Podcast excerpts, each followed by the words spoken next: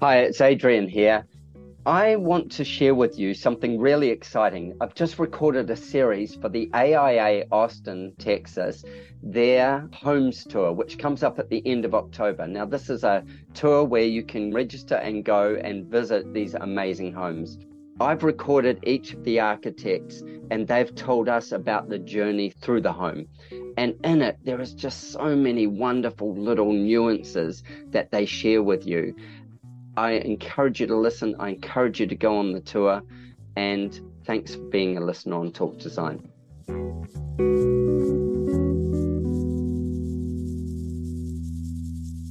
My guests on Talk Design today are part of the AIA Austin Homes Tour group of architects. Now, in this series, we're going through all the homes that are going to be presented on the 2023 AIA Homes Tour. This is one of the most amazing tours that you could ever go on as a homes tour. Uh, there's so many incredible houses that people open up.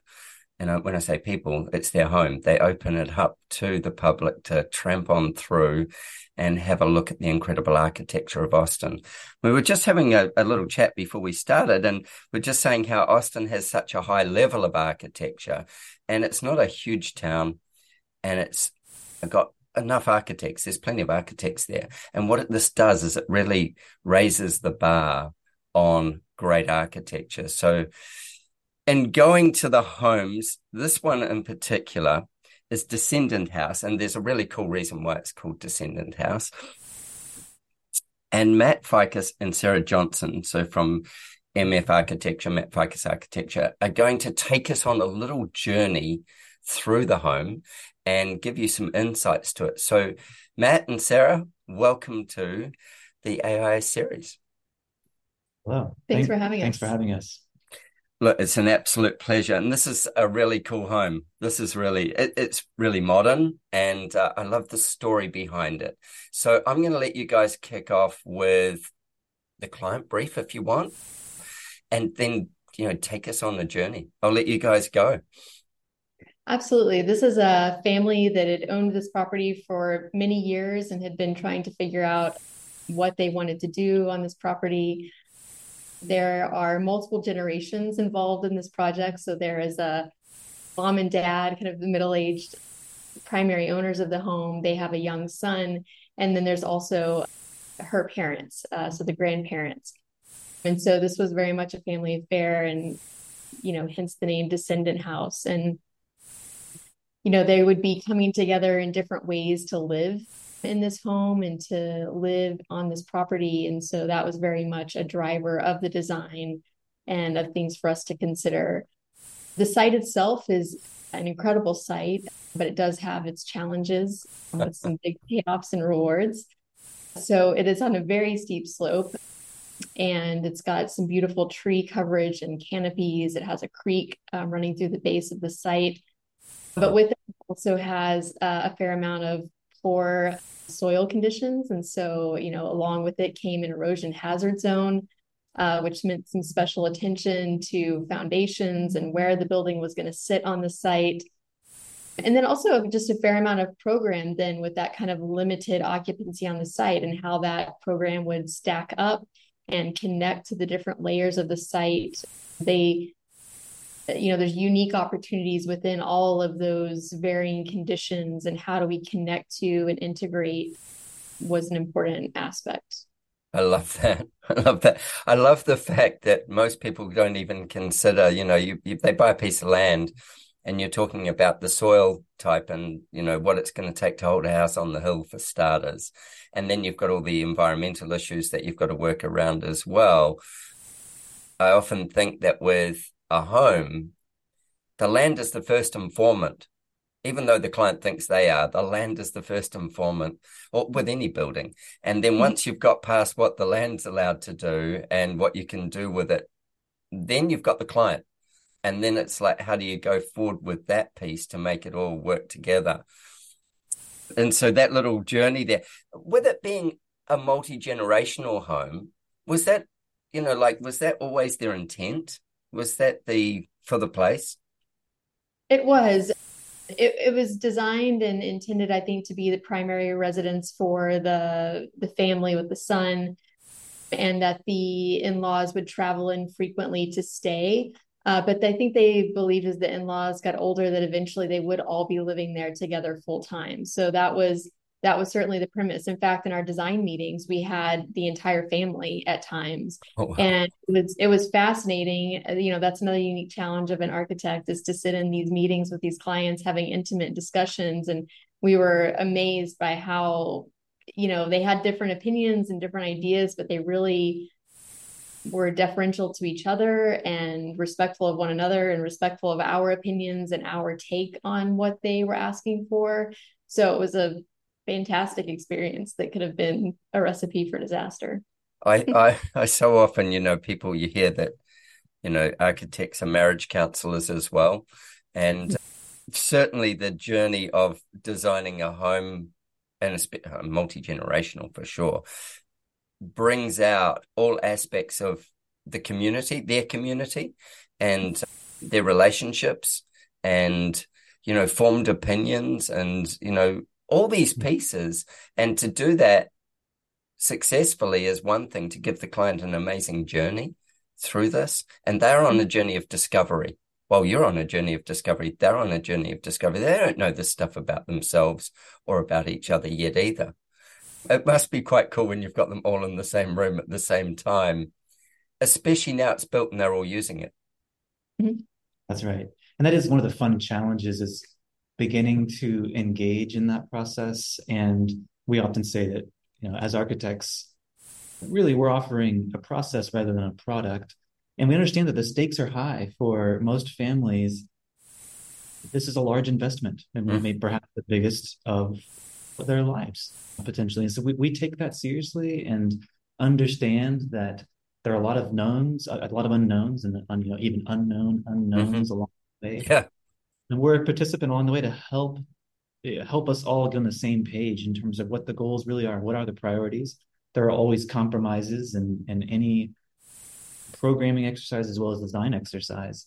And so that is one of the fun aspects is getting to know the clients and try to understand them well to be able to provide a design that can suit their functional needs as well as aesthetic interests. And so uh, and that all goes in in line with what you're saying about the site being a large informant as well. All of those things factor in to allow us to uh, go along that journey together and arrive at something that hopefully at the end feels as though it always belonged there and doesn't and and therefore has a certain bit of timelessness to it because it does take the site seriously but also functionally does operate and so that absolutely is a, is, a, is the case with with all of our custom house designs, but especially in this case when there was a larger family dynamic involved and a few more vo- voices involved, and it did feel as though, again, the stakes were just were even just a little bit higher to to try to make sure everyone was happy uh, with the final design. Yeah, I when I look at multi generational homes, I love what you were saying there. You know, like you're taking the worthiness of the site and and trying to do that. And then the worthiness of the family. And in a multi-generational home chances are sometime in the future that house will still be in the same family when you know the grandparents are gone. Mm-hmm. and then what happens to that home? How does it operate then? And the the relationships that are formed and the the memories that are formed in that space and then the space will interact maybe with another new family in that whole place as as it sort of tears around. And uh, i think that's a, a piece of brilliance. And then giving people enough of their own privacy and enough of their own separation in this space is really cool as well. It's like so take us on the journey of this beautiful home that is truly beautiful home and truly beautifully finished as well. Take us on a journey, if you could, from I don't know where where if you were coming on tour, which I'm sure you will be, you'll be like everybody else. You'll be parked somewhere in the street, and mm-hmm. uh, then you'll be walking towards the house. And yeah, I'd love you to take us on a journey and tell us where the client's brief collides with the design along the way. I shouldn't sure. say collides. That sounds a bit wrong expresses. Expresses yeah, yeah. influences it absolutely. Yeah influences and expresses it yeah. well it's located on balcones drive which is an interesting mm-hmm. street in the sense that it it's not a very large street and it's it's fairly windy but it has a decent amount of traffic. And as a result, it, it's it's sort of somewhere between being a sleepy little road and being a, a larger thoroughfare, and depending upon the time of day. But mm. what that what that means for the approach is, you know, uh, uh, everyone the only way to approach the house is, is from Balcones Drive, which is a it's a, a very leafy street. There are a lot of trees on the street, which in many ways cloaks many of the houses that mm. exist there. And so as you drive along that street at a driving pace, it's very hard to notice a lot of the houses, especially on um, the uphill side, which is where uh, the descendant house is located. So the first sense, whether by foot or by car uh, from Balcones Drive, um, the house is very unassuming, and it's almost not present until really getting off of the road and onto the driveway. And from the driveway, it began the, the lower level begins to present itself a little bit just underneath the canopy of the the, the heritage oak trees. And the the progression from there then goes across the creek that is on the site, the small creek. There's a small bridge that goes over the creek. Yeah, wow. And then it ascends up to the house proper. And so as one navigates up, either for most of us will be by foot, up that up that driveway, more of the house begins to unfold and reveal itself. And you begin to see beyond the first floor, you begin to see the cantilevered second floor and another masonry volume that's an important part of anchoring those together begin to reveal themselves. And so as as one moves up, you begin to see that it's it is a little bit uh, that there is a decent amount of a volumetric mass for the house. At the same time, it's articulated and broken down into these different forms, which are in alignment with the functional parameters, the brief the client provided in terms of having two primary suites. And you know, those each have more or less their own zone, and then a guest suite, which has its own zone. So the the the grandparent suite is the is the the wood and glass volume that's also connected to the kitchen, living, dining, the more common areas. All of that needed to be on generally the the ground floor level where the motor court is for accessibility reasons, mm-hmm.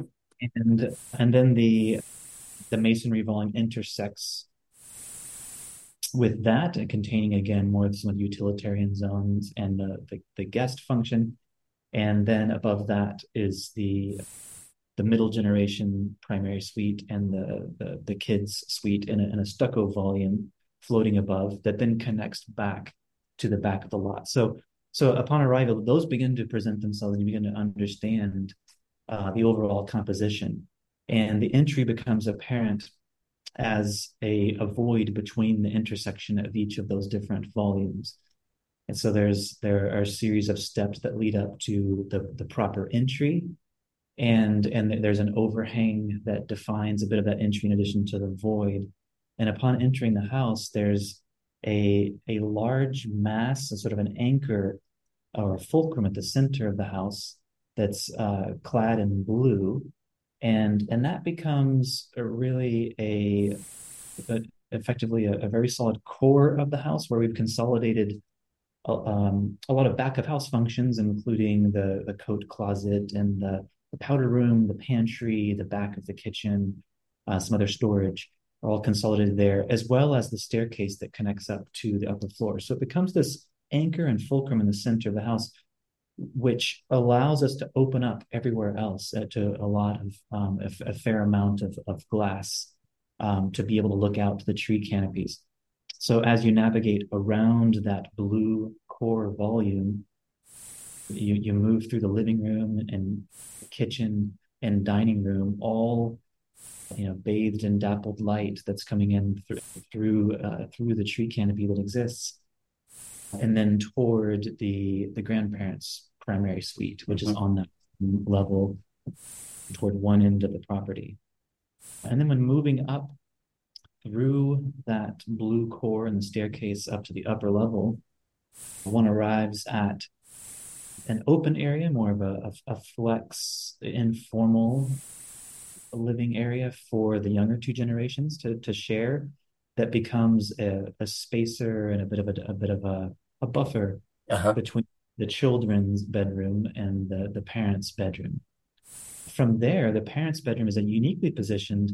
So having that, that parents' bedroom, the primary suite, one level above the ground floor is atypical. Typical, typically the the, the, the, the, the there's a singular primary suite and it's on the ground level.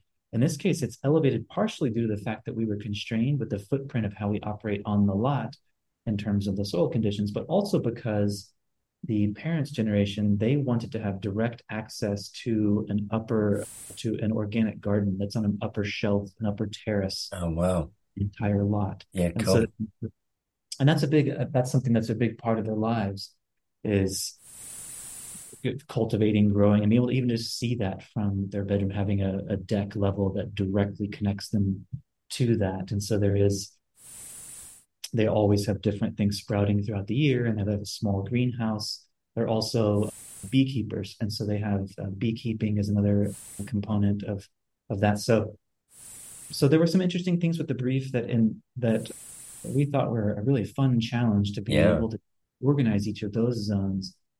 And in in doing that, we also tried to create some different volumes and planes that would allow for some privacy uh, somewhat between uh, the different components of the house. Because that was one of the interesting challenges by having three generations in the same house. It needed to be part of an overall ensemble and connected but also have a bit of their own space as well. Mm. So part of the way that we thought about the different planes and volumes was to try to give some privacy between each of them, as well as from adjacent neighbors, which aren't too far away on either side. So even though it's a bit of a descent, and again, therefore, descendant house to do with the generations and the slope descent down to the street, the neighbors on either side are, are fairly tight. And so we had to think carefully about how to provide some privacy for those those various zones. Yeah, there's a lot going on. right. that was brilliant. Tell me about the organic garden and, and the beekeeping. I think that would be really an interesting thing for people who come to the house to consider this you know modern structure sitting there actually has something as earthy as that as an anchor for it Mm-hmm. Yeah, these clients from the get-go, that was that's something that they had factored into where they were currently living and something they were very knowledgeable about.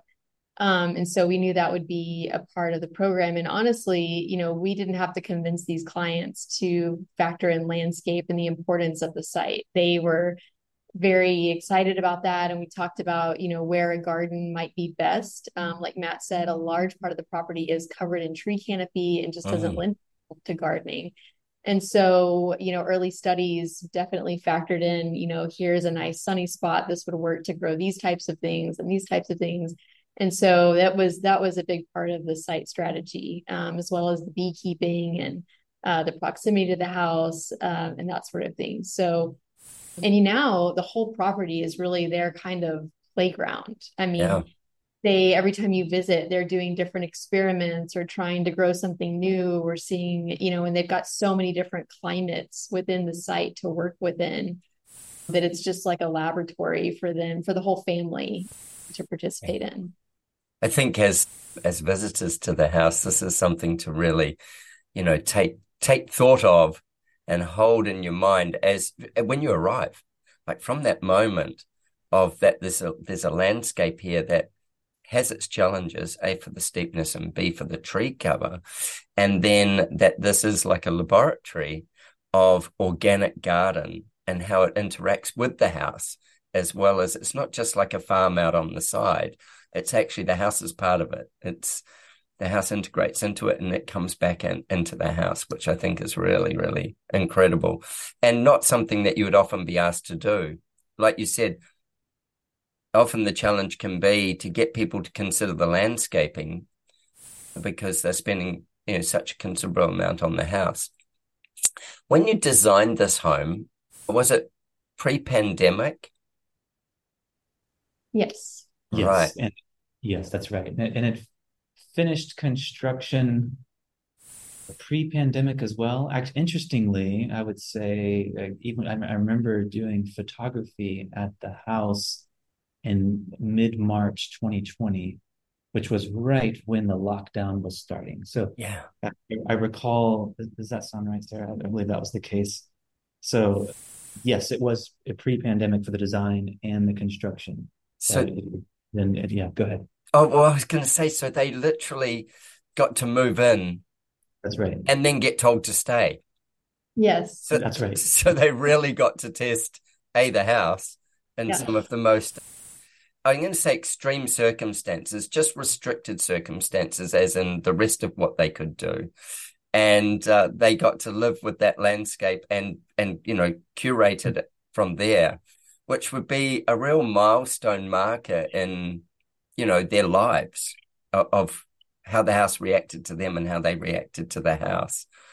That would be an interesting conversation. So once we get to t- tell me some dwell points about the house. So when I say dwell, I mean like you you've walked up the driveway, you're coming around, and where that you go into the motor court. Tell me from there, like positions to stand, things to look for. If I was to just pause, where would be a really cool place to pause and then look for that where maybe the cantilever is working or how the whole reveals something because there is an incredible amount of thought in this piece of architecture that uh, I'm sure nothing's been missed in the sense of how the house reveals its landscape and the landscape reveals to the house. Yeah, I was just going to say uh, briefly that I think as one is experiencing this project, uh, you know, to stop and appreciate the building before you get to the front door and remember what that felt like from, you know, standing at the earth level and looking up to it. And then once you move into the house, look back the other way. It's a very, you can feel yourself as you move up this house. You can feel yourself kind of moving. It's like a, a museum of like how to traverse sectionally through through the landscape and you have very different feelings uh, on the site when you're when you're outside and you're down below and you're under the tree canopy and you're looking up at the building to then getting into the common space where you have that dappled light and you're now looking at the tree canopy and down mm. but even then when you come up the uh, blue fulcrum into the second floor living space all of the light is coming from above. There are no at this point you see no tree canopy. All you see is blue sky. And so there are some very intentional moves of kind of your focus and helping you understand physically where you exist sectionally within the project and for me it's really getting to you get so many different environmental experiences even within the building that that's really special on this property so the, the piece about coming up the staircase and there is no kind of view out but there's a view up. Mm-hmm. Um, this is worth taking. Standing at some point on the staircase and just don't fall down the staircase while you do it if you're listening, but just take the moment to have a look up and mm-hmm. see how this organization is is giving you all your light from above. Mm-hmm. And it does create some incredible light down through the home, which I've seen in the photos. Yeah, really, that second floor living room, I think, is where you experience the most kind of lifted. You have no choice but to look up or to appreciate the light or just the blueness of what's coming through the both the skylights and the clerestory windows. And like I said, that's a very unique experience to that space than any other space in the house. Mm. Mm take me through the different materials that you used in the house and what the meaning of each piece of those were, you know, from the stucco to the millwork, etc. Yeah. Uh, yeah, we there's a fantastic diagram that hopefully you all see at some point that explains this well, but yeah there is a there is a specific materiality to these different spaces and to the way things are organized you know, there is this kind of wood and glass structure, like Matt said, on the first floor, and that indicates a public zone. It's very open. You can see into the space from outside, you can see out from inside. And that designates where people come together, include, and it also designates the grandparent suite, which is a little more clad than some of the open spaces. Um, you also experience the masonry, which is a, a brick. I'm sorry, the, the, wood I should mention is a is a, a whitewashed cypress, mm-hmm. and then the masonry is a, a black brick, an elongated brick, and so it's something that's familiar to you know a home, but it's it's a a different take on a very traditional material, and that indicates threshold it it separates, it opens, you move through it. Uh, you move through it as a guest when you're parking in the carport and you come through an you know an exterior separation in that material but also in the everyday experience where the homeowners are parking in the garage they also proceed through that threshold and so everyone gets to experience the main entry of this home which is something we find exciting when we're able to achieve that it's not it's not an entrance that isn't used or experienced by the owners. It's something that they get to walk into every day um, from their procession. I, um, I think that's a really important factor is not every house can it happen. And mm-hmm. if you can do it in the design and the the owners or the, the occupants of the house get to experience a journey of that, they don't just shuffle in through the mudroom or through another part of the house. They they arrive at their entrance and maybe from the side of it, not the front of it or wherever they that, but they arrive at their entrance as well. Otherwise, the guests are the only ones who ever really get to do it, you know, because there's the comings and goings of the day to day. They get they miss that piece because it's not they're in through the back behind it or something like that. I think it's a really cool point to standing there and go, oh, okay, so this is where they come from. This is where we come from. This is how it looks for them as well. I love the fact that the brick, or that masonry brick, continues to, uh, I want to say, inform a, a message that you're you're transitioning. Mm-hmm. Yeah, that's a huge. It's a huge indicator, and and even as guests that'll experience this at the tour, they walk to the front door you know they they walk in alongside it and they can see that material come in through the building. You know you're immediately greeted like matt said with that blue fulcrum. And we imagined this piece of millwork that was very extensive from the beginning. And we we had different kind of i think we always thought of it as something fun and and different to the rest of the really subdued materials. Mm. And the clients, they have just a fantastic amount of playfulness to complement a really refined taste.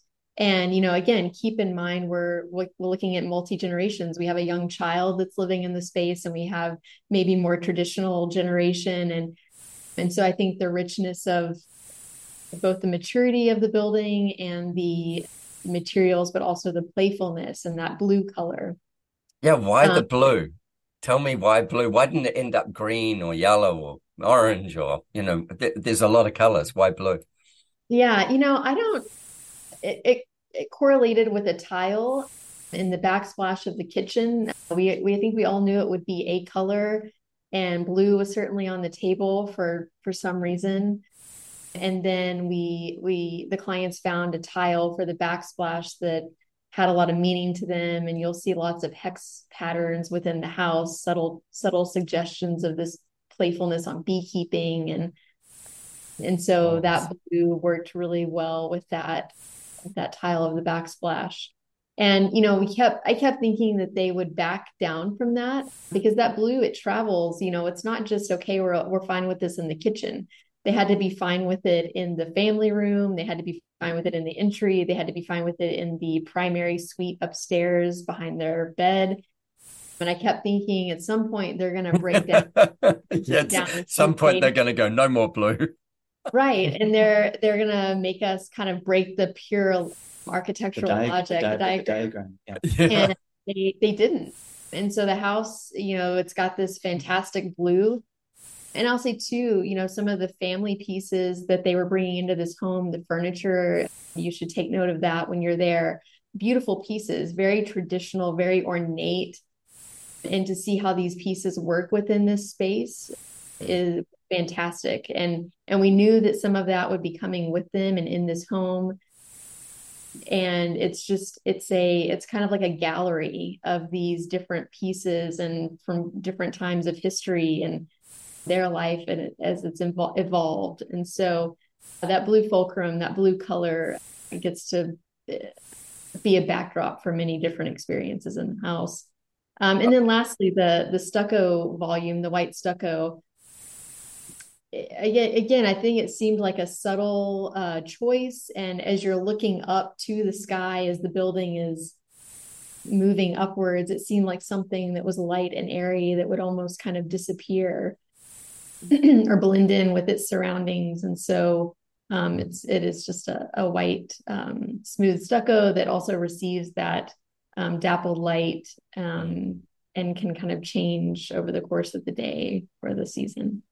If you had to give me a time of day, be careful doing this because we might end up with you know four thousand people on the driveway. Let's take that it's going to be a beautiful sunny day in uh, late October, and if you had to give me a time of day, what do you think would be the most amazing time of day to see the house? Yeah, it's a, it's a great question. And there's not a singular definitive time, but I, I will say that in the the AM hours, yeah, you get more of the dappled light coming into the common areas, and, and which are on the downhill portion of the house, the the approach. Um, so it tends to be a little more illumination there in the, the PM hours, there tends to be more illumination in the garden and of the primary suite in that back portion of the property. And then I would say uh-huh. more midday, you're getting more of the, the more of the intensity of the skylight illumination in the center of the house. Sure. So I would say it's it, I would say it, it varies throughout it just but uh, it certainly is different throughout different times of the day. And as Sarah mentioned, there's some intentionality to that as well to create microclimates both for the internal environments as well as the external environments, different plantings to try to create a bit of, of variety. So it's not there's not a singular time that is the the definitive time to go, but I would say that there is just more dramatic lighting for obviously the eastern part of the house, the front of the yeah. house. So in the morning, more of the center of the house during the middle of the day, and then later in the evening toward the the back uphill part portion of the property. So, as listeners are are listening to this, or when they're planning their journey, or just if you're like me, I go and see every house, so you're not quite sure. It's it's more a, a Google Maps challenge yeah. than it is anything else, is to get to see all the homes.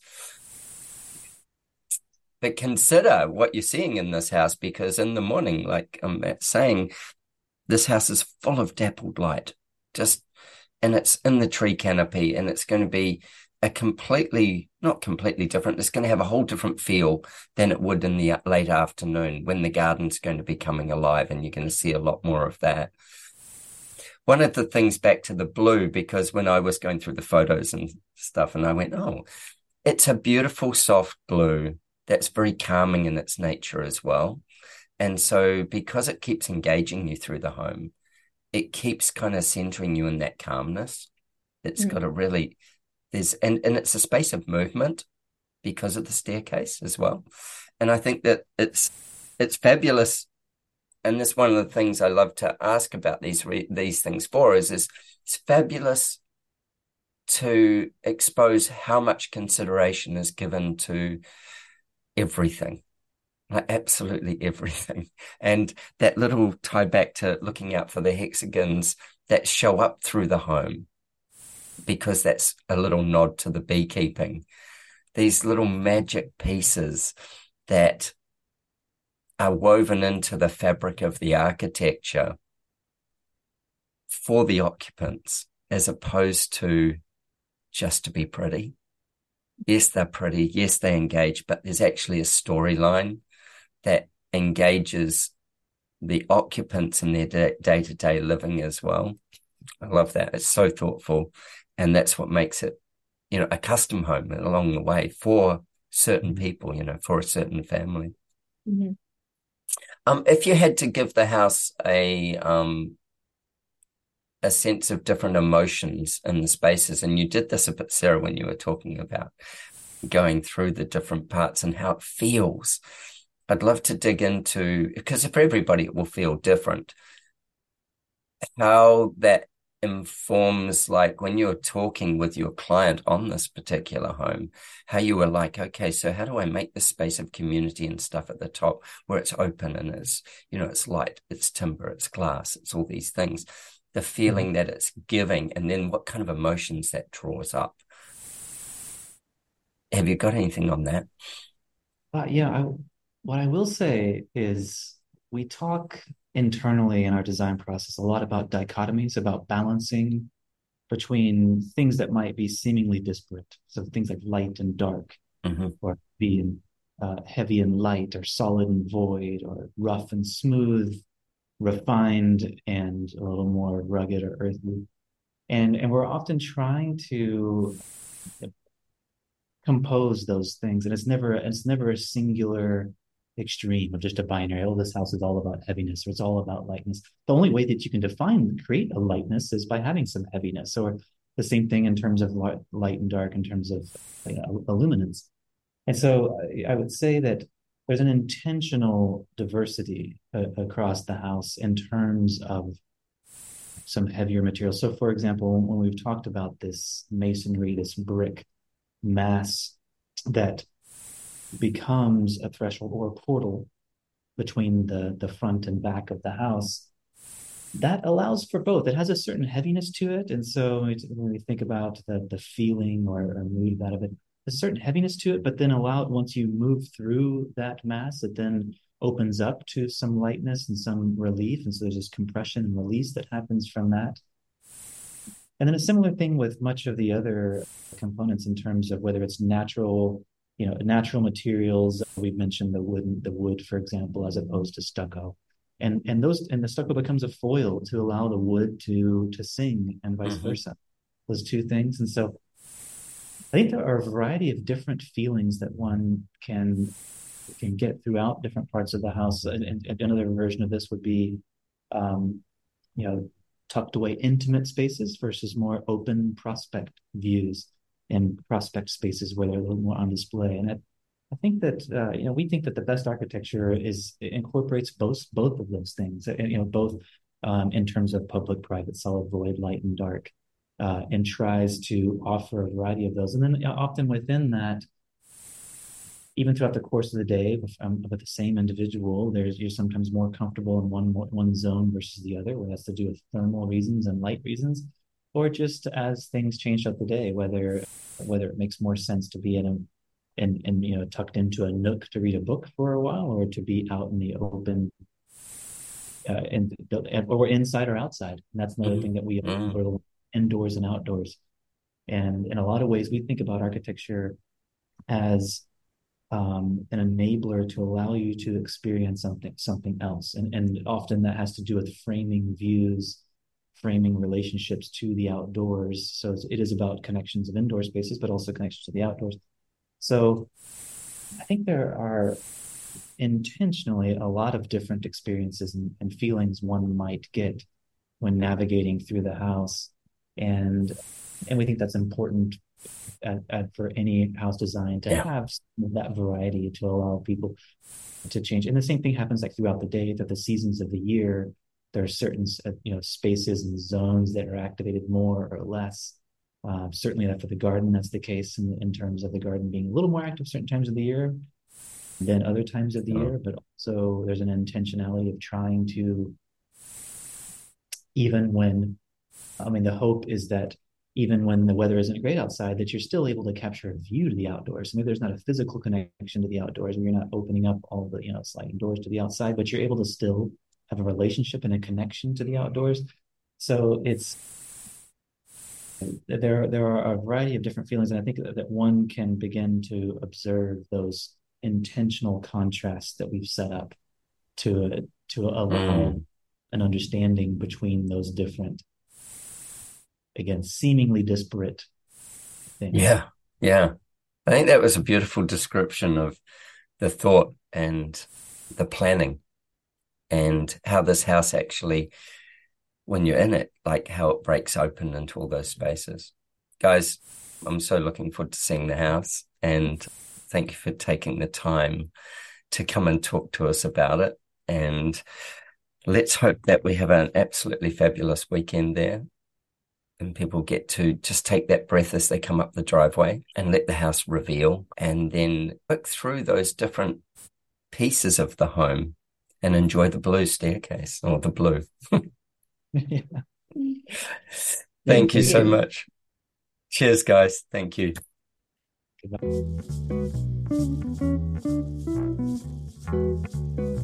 Descendant House. This is by MF Architects, Matt and Sarah, and again, a, an amazing home, very modern home, mm-hmm. and yeah, it's a really special house and yeah, multi-generational home as well which i think was really interesting so tell me your experience of this one because this one's below the road correct it's above actually it's up on a hill and so you see it but there's uh, there's this beautiful tree filled oh, sorry you're lawn, right yeah, and then right. you walk you go up to it. it makes it very difficult to photograph so yes. yeah but it has this wall of windows you know, very different from Cross Cabin, but similar in the same way. And we were there, we arrived in the morning and the, the living kitchen dining space, you know, all interconnected kind of one space has this wall of windows that just has this beautiful view to these green trees and the oaks or I don't know, these, yeah. you know, beautiful leafed out trees and the morning light is just flowing through and it was just it was great. We arrived and we're kind of talking. I was like oh i, had, I need to start taking pictures right now. Right. Um, because the light was just so so great coming in that. And just that that view was really lovely to be you know in town but then have this like basically forested view that you're looking at. And yeah, quite a connection a, with the site.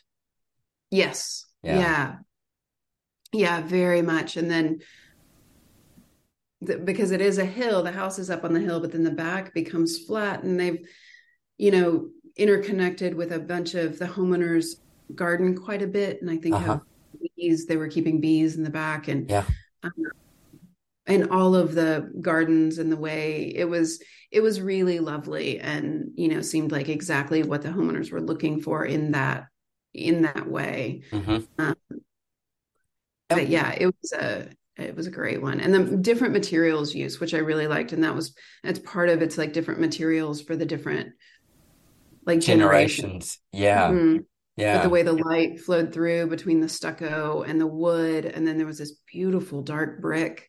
Yeah um, which was which was fun to look at through the viewfinder and you know play with and try to show those connecting at different points yeah, I'm looking at your photos as we're talking, and I can see exactly what you mean.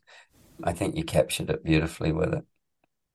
Thank like you. really, really, really beautifully.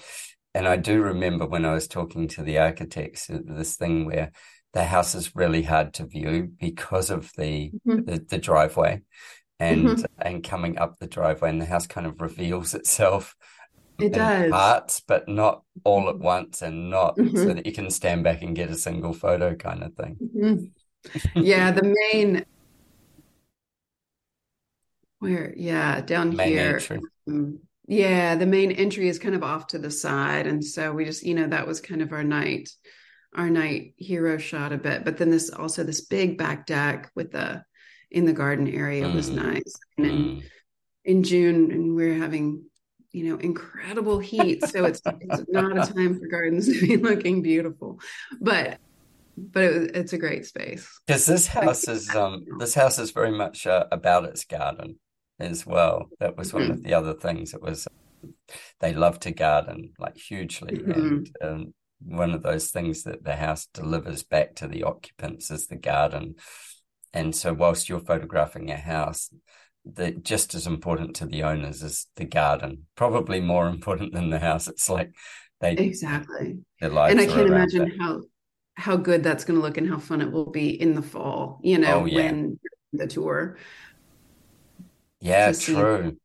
Yeah, I think it'll be yeah. It'll have shifted again. to. Yeah. Mm. Awesome.